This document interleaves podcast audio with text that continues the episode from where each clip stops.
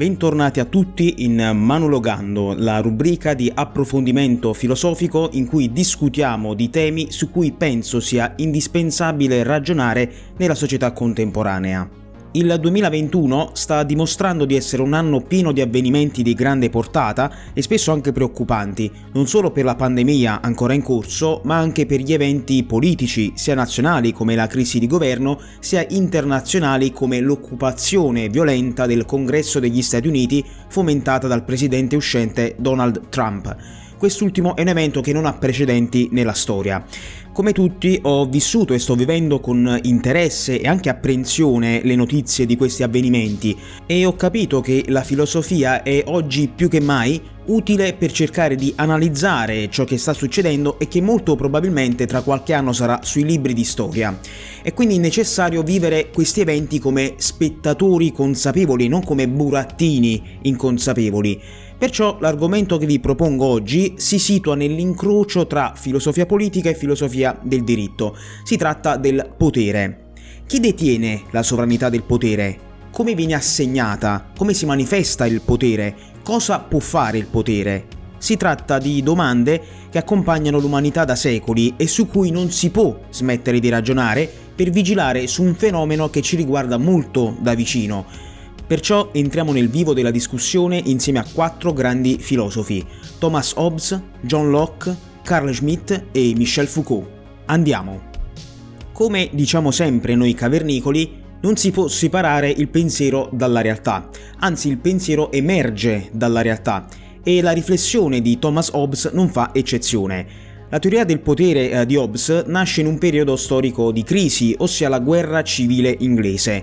Eh, questo conflitto vide da una parte i sostenitori della monarchia e dall'altro lato i fautori del parlamentarismo.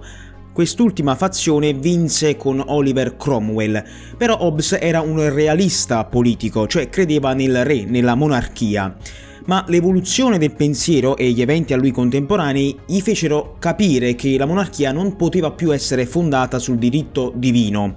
Per questo motivo si impegnò Hobbes di ridare un fondamento solido alla monarchia, con una teoria della sovranità e del potere diversa sia da quella del diritto divino sia dal parlamentarismo. La politica, l'antropologia e anche la fisica di Thomas Hobbes sono dottrine strettamente connesse, perché secondo il filosofo inglese non esiste altro che la materia, la quale è mossa solamente da leggi fisiche. Quindi tutto è, eh, diremmo oggi, fatto di atomi in movimento, compreso l'uomo stesso. Cioè, secondo questa teoria, l'uomo è mosso semplicemente dalle leggi naturali, dell'istinto, dell'appetito e del desiderio. In questo modo l'antropologia di Hobbes è molto diversa da quella di Aristotele, infatti il filosofo antico credeva che l'uomo fosse zoon politikon, cioè un animale politico, naturalmente socievole e disposto ad aggregarsi. Però Hobbes sostiene che nello stato di natura gli uomini pretendono egoisticamente di eh, soddisfare solamente i propri desideri, perciò si scontrano l'uno contro l'altro. Antropologicamente l'uomo non è socievole e nemmeno buono secondo Hobbes, semmai è egoista e il concetto di bontà e di giustizia non esistono a priori, semplicemente vengono costruiti sulla base di ciò che può convenire.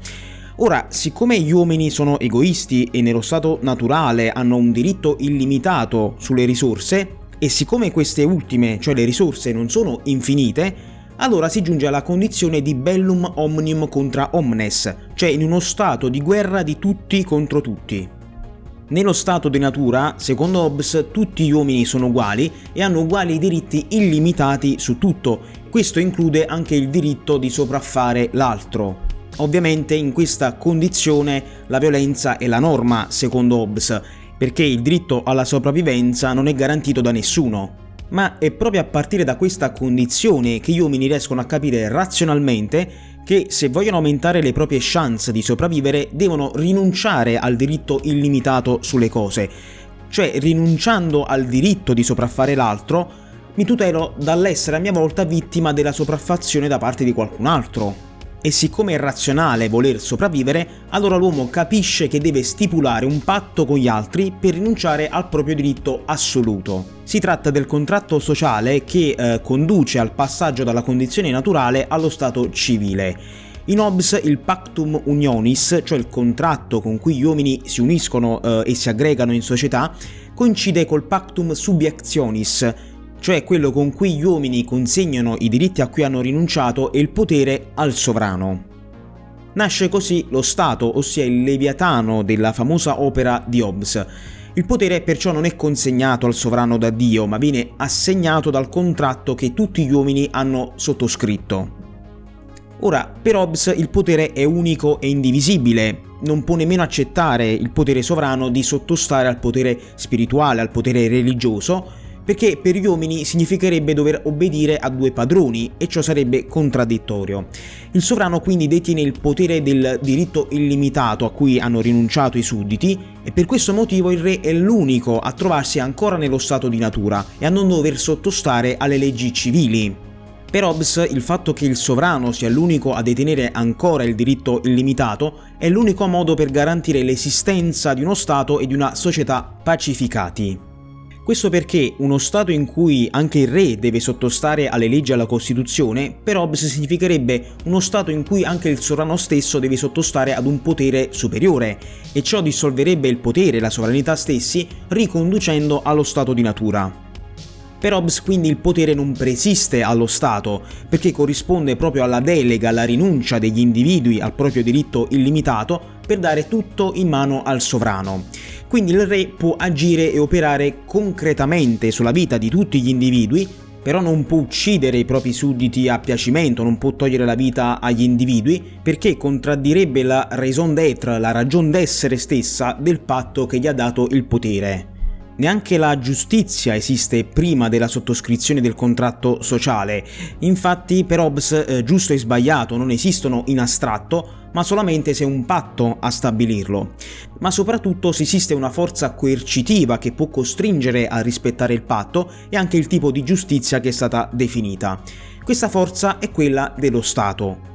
Si tratta di un aspetto molto importante perché sebbene Hobbes sia considerabile un giusnaturalista, cioè un pensatore che afferma l'esistenza di diritti che è naturale e razionale voler difendere, come quello alla vita e alla salute, è anche consapevole che pochi sono gli uomini che seguono la ragione, quindi deve esserci un potere coercitivo che imponga agli uomini come comportarsi rettamente.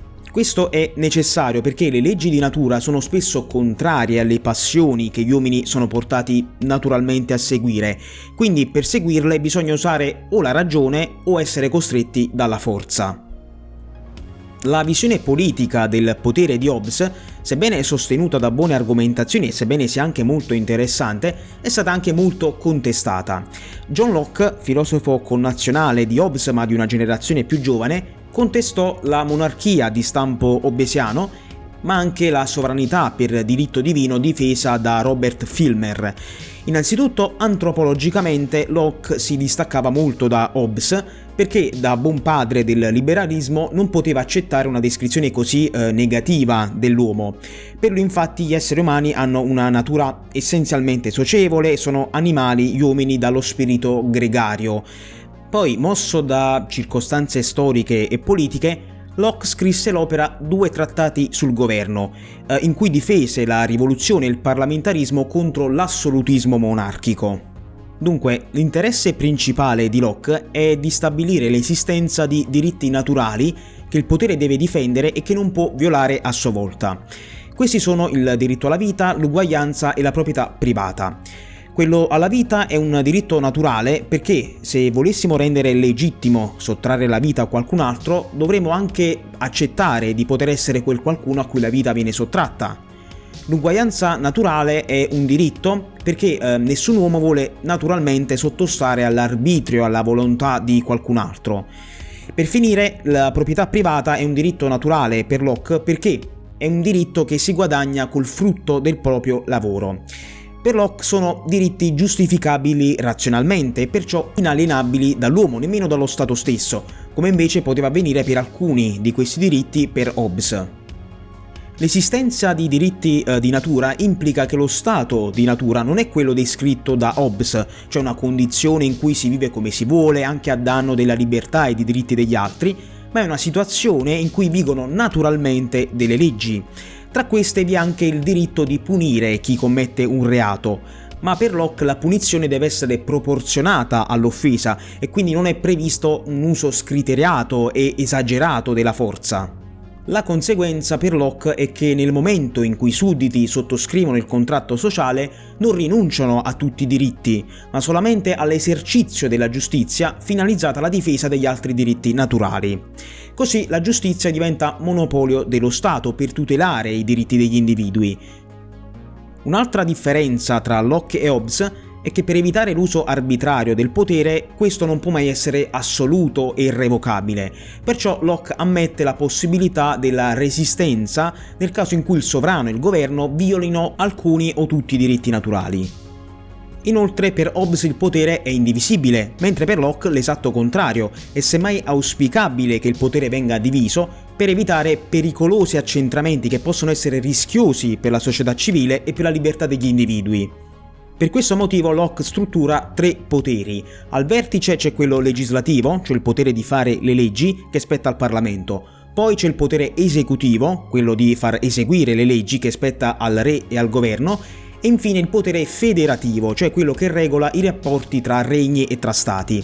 Questi poteri sono divisi e affidati ad istituzioni diverse proprio per evitare l'accentramento che invece per Hobbes era essenziale per l'esercizio efficace del potere.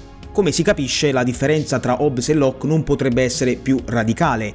Innanzitutto lo stato di natura per Locke non è una condizione di guerra di tutti contro tutti, ma semmai una situazione di vita condotta razionalmente secondo i principi dei diritti naturali che solo occasionalmente può condurre alla guerra.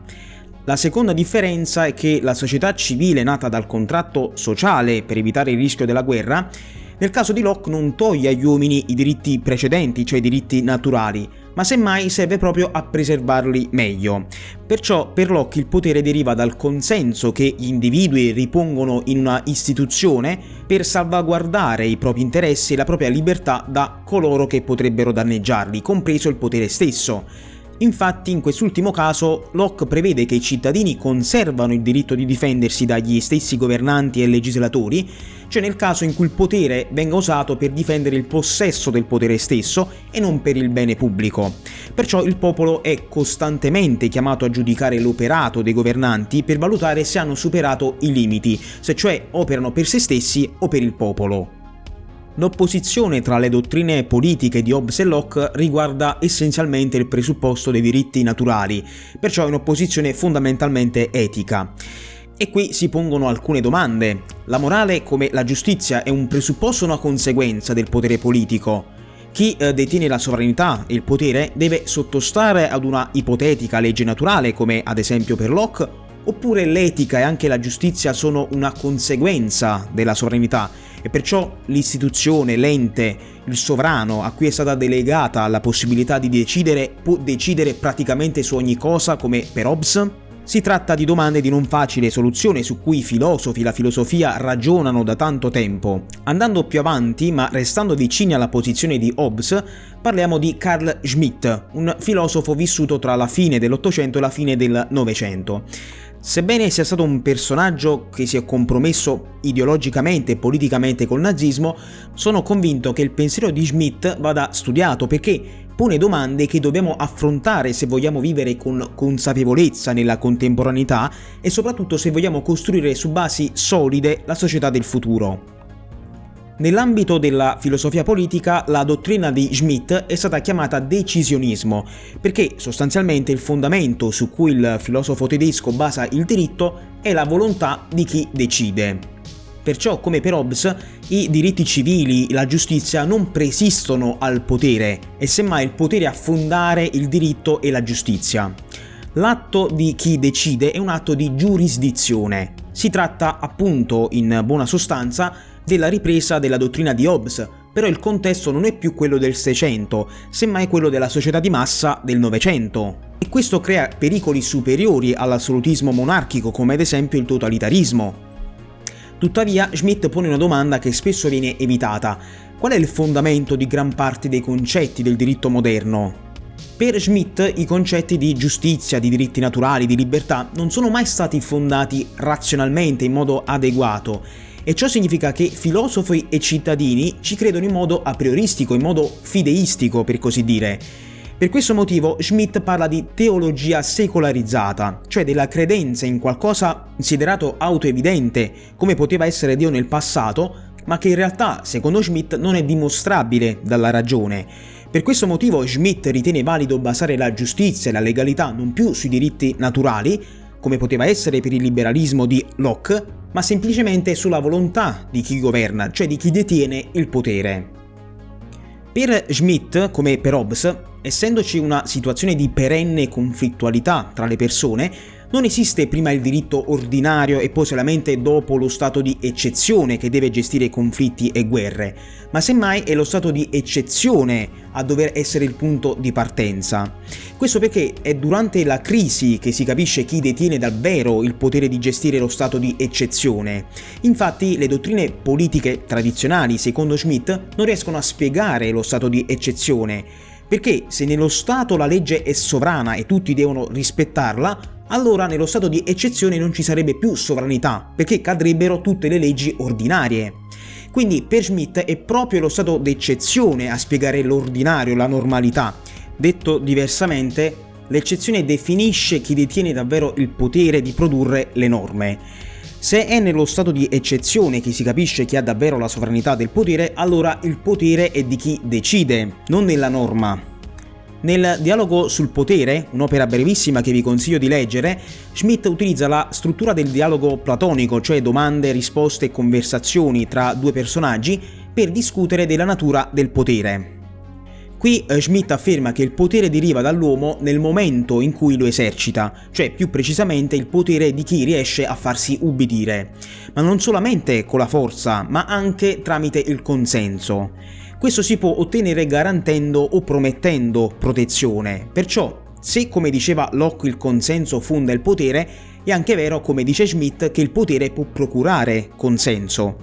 Tuttavia il potere acquisisce una sorta di esistenza propria, perché per Schmidt il potere è qualcosa di più del rapporto tra chi ha il potere e chi lo subisce. Questa dinamica coinvolge ogni tipo di governo, non solo le monarchie o le dittature, ma anche le democrazie e gli stati eh, di diritto, gli stati costituzionali, perché la frammentazione del potere, per evitare accentramenti in poche mani, crea quella che Schmidt chiama l'anticamera. Si tratta di eh, tutti i rapporti, tutte le influenze indirette che possono condizionare la catena formale del potere. Quindi anche frammentando il più possibile il potere, l'anticamera non è eliminabile perché è situata nelle pieghe delle norme delle istituzioni. Oltre a questo, Schmidt sostiene che la presunta neutralità del potere è un'idea pericolosa, perché non definisce in che modo si può valutare l'utilizzo giusto o sbagliato, buono o cattivo del potere. Per Schmidt, come era prevedibile, è semplicemente chi detiene il potere a decidere cosa è giusto e cosa è sbagliato. Però Schmidt ritorna anche sull'esistenza autonoma del potere, scrivendo il potere è per tutti, anche per il potente, una realtà a sé stante e lo trascina nella propria dialettica. Il potere è più forte di ogni volontà di potere, più forte di ogni bontà umana e, fortunatamente, anche di ogni malvagità umana. La teoria del potere di Schmidt è affascinante ma anche pericolosa, perciò per avere altri strumenti per comprendere questo delicato argomento non si può fare a meno di eh, parlare di Michel Foucault. La riflessione di Foucault sul potere è di grande originalità perché adotta una prospettiva differente su questo fenomeno. Innanzitutto bisogna dire che Foucault lega indissolubilmente il potere al sapere, perché sostiene che non è possibile che il potere si eserciti senza sapere, così come non è possibile che il sapere non generi potere. L'obiettivo di Foucault è di dimostrare che il potere, a differenza di quanto dice Schmidt, non ha un'esistenza propria perché non è separabile dai fatti, dai rapporti, dalle pratiche quotidiane. Il potere non è una sorta di bene unitario che si può prendere o assegnare, è semmai un fenomeno che emerge dalla pluralità strutturale dei rapporti umani. Per questo motivo Foucault vuole contrapporre alla metafisica del potere, della filosofia precedente, la sua microfisica del potere, cioè un'analisi concreta, quasi fisica, quasi meccanica dei rapporti quotidiani. Il problema della teoria classica del potere è che è giuridico-economica, cioè vede il potere come una sorta di funzione di bene assegnato per diritto divino o tramite un patto per consenso dei cittadini. In ogni caso, questa prospettiva, secondo Foucault, vede il potere come un bene di cui disporre. Per Foucault è una teoria inefficace perché non coglie la realtà del potere, che non è quella di essere un bene. Il potere è un atto, cioè esiste durante l'esercizio di un rapporto tra gli uomini quindi al di fuori di questi rapporti il potere non esiste.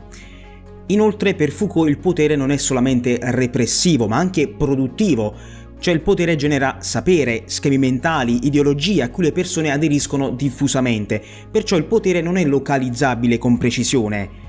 È evidente che la riflessione di Foucault sul potere contrasta col modello del Leviatano di Hobbes, soprattutto perché nella contemporaneità, con lo sviluppo economico, tecnologico, politico, culturale, il potere presenta dinamiche differenti. In quanto attività produttrice di sapere, il potere è diventato disciplinare, cioè produce sistemi di idee che inducono a condividere gli stessi scopi del potere in altre parole, il potere produce un sapere che definisce norme a cui ci si adegua, per così dire, spontaneamente. Oltre a questo, Foucault parla anche di biopotere, cioè una serie di pratiche finalizzate al controllo della vita biologica dei cittadini, non solo attraverso saperi come la genetica, la biologia, la chimica, ma anche la sociologia, la sessologia, la demografia, cioè con una serie di saperi che condizionano i comportamenti vitali degli individui. Perciò il potere non solo sorveglia il comportamento delle persone, ma lo induce e si diffonde così ovunque. Attenzione però, questo non significa che tutto ciò sia necessariamente una cosa negativa. Il punto che eh, desidero sottolineare è che bisogna però esserne consapevoli, per riflettere, per capire se si condividono i fini verso cui il potere ci vuole indirizzare. Solo così possiamo smettere di essere dei semplici ingranaggi inconsapevoli di un sistema che non capiamo e che ci usa per diventare invece agenti consapevoli. Questo perché, se è vero che il biopotere produce saperi e comportamenti non necessariamente finalizzati verso la eh, realizzazione di una società più felice e migliore, è solamente la consapevolezza che ci permette di agire, di aggirare, di scardinare eh, con efficacia un modello che non ci soddisfa. Gli eventi che ho menzionato all'inizio di questo episodio, come l'assalto al Campidoglio degli Stati Uniti, ci fanno capire che oggi bisogna stare più attenti che mai. Bisogna riflettere attentamente sui fondamenti su cui poggia la nostra civiltà, sui nostri sistemi di governo e anche sulla democrazia. Capire che non sono sistemi perfetti in assoluto, ma che presentano al loro interno debolezze che sono attaccabili. Ma, malgrado questo, come diceva Winston Churchill, la democrazia è la peggior forma di governo, eccezion fatta per tutte quelle forme che si sono sperimentate fino ad ora. Per questo motivo vale la pena difendere ciò che di buono è stato costruito fino ad oggi, provare a migliorarlo insieme con l'uso della ragione, non con la violenza e l'uso della forza.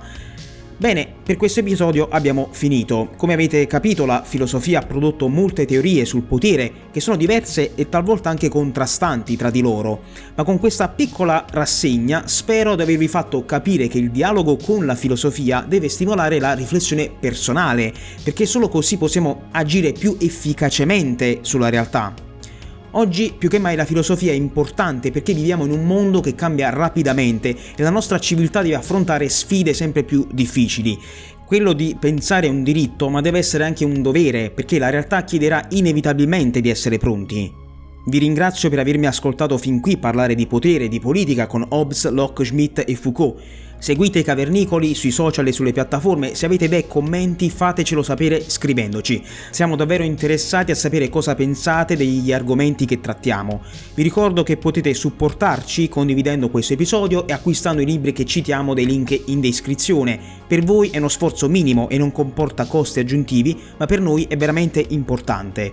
Vi do appuntamento tra 10 giorni con l'episodio in tandem di Sentieri Intrecciati con Ivan sulla storia greca in 10 punti e tu che mi ascolti tieni sempre a mente che più sai, più sei.